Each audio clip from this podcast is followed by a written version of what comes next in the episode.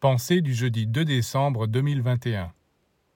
Certains se demandent pourquoi le ciel ne se décide pas à intervenir lui-même pour changer le monde.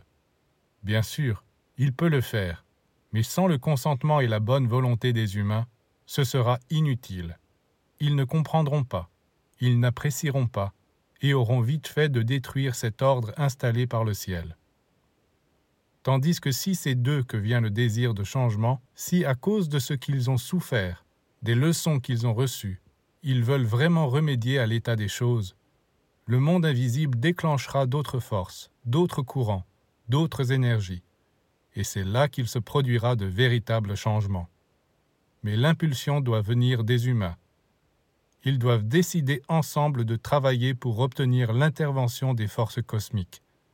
S'ils n'insistent pas, rien ne se produira. Les intelligences sublimes ne décideront jamais de se mêler des affaires des humains si eux-mêmes ne le demandent pas.